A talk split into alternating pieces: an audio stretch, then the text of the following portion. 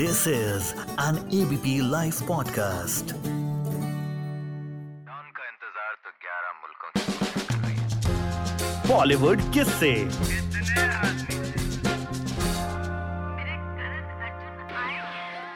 ओ बल्ले। भाई करीना कपूर ऑटोग्राफ मांगे तो आप क्या कहेंगे?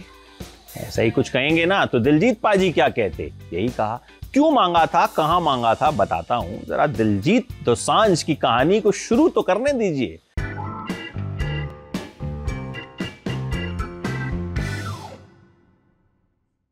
भाई, दिलजीत दोसांझ की शुरुआत की दो एल्बम फ्लॉप हो गई थी और फिर खुद से ही कहा, हौसला रख। पंजाब के जालंधर में पैदा हुए दोसांझ कला गाँव में। इसीलिए नाम दिलजीत नहीं, दलजीत दोसांझ। बचपन से गुरुद्वारे में गाते थे, स्कूल के फ़ंक्शंस में गाते थे। मतलब जहाँ मौका मिल जाता था, वहाँ गाते थे। सिंगर बनना था।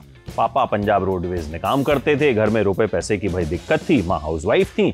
लेकिन हुनर था बनने में। तो फाइनटोन नाम की एक कंपनी ने कहा कि दिलजीत का एल्बम बनाते हैं, इश्क दा एड़ा उड़ा। बन गया एल्बम सुपर फ्लॉप पाजी, ज़ाहिर है दुखी हुए। लेकिन फिर उस कंपनी के मालिक ने कहा कि भाई, अपना नाम दलजीत से दिलजीत कर ले, दिल जीत लेगा। ने कहा, ठीक है भाई, ये भी ट्राई कर लेते हैं। वो आजकल होता है ना कि नाम में एक्स्ट्रा आर ऐड कर देते हैं एक्स्ट्रा कुछ ऐड कर देते हैं तो सोचा होगा कुछ। कर दिया जी।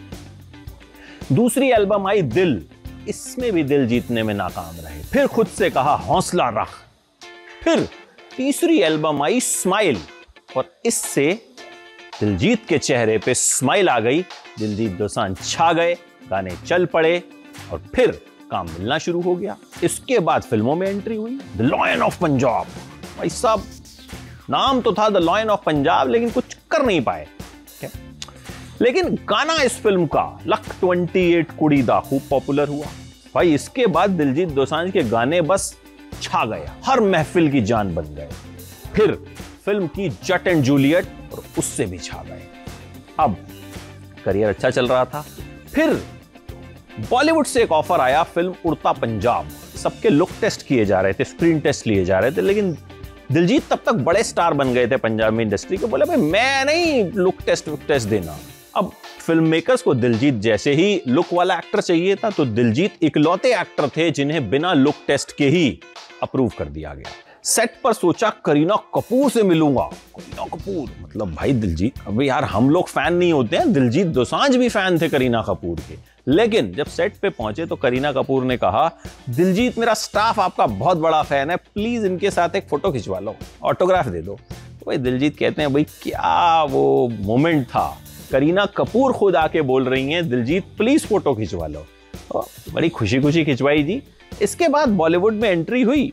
खूब फ़िल्में की फिर बॉलीवुड में। फिल्लौरी की, अनुष्का शर्मा के साथ, सूरमा की, अक्षय कुमार के साथ गुड न्यूज़ की और छा गए। गाने तो छा ही रहे थे, यहाँ भी छा गए।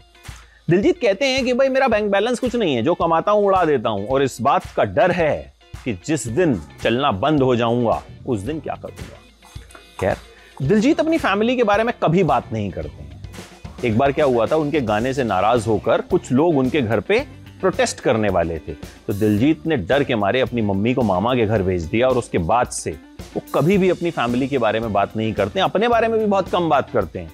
उनके बारे में ये सब मटेरियल बड़ी मुश्किल से ढूंढ पाया मैं खैर, लेकिन दिलजीत दोसांझ की कहानी हमें ये सिखाती है कि जब भी कभी मुश्किलें आए, जैसे दिलजीत के साथ शुरुआत की दोनों एल्बम्स फ्लॉप हो गई तो आगे बढ़ते रहिए और खुद से कहिए, हौसला रख।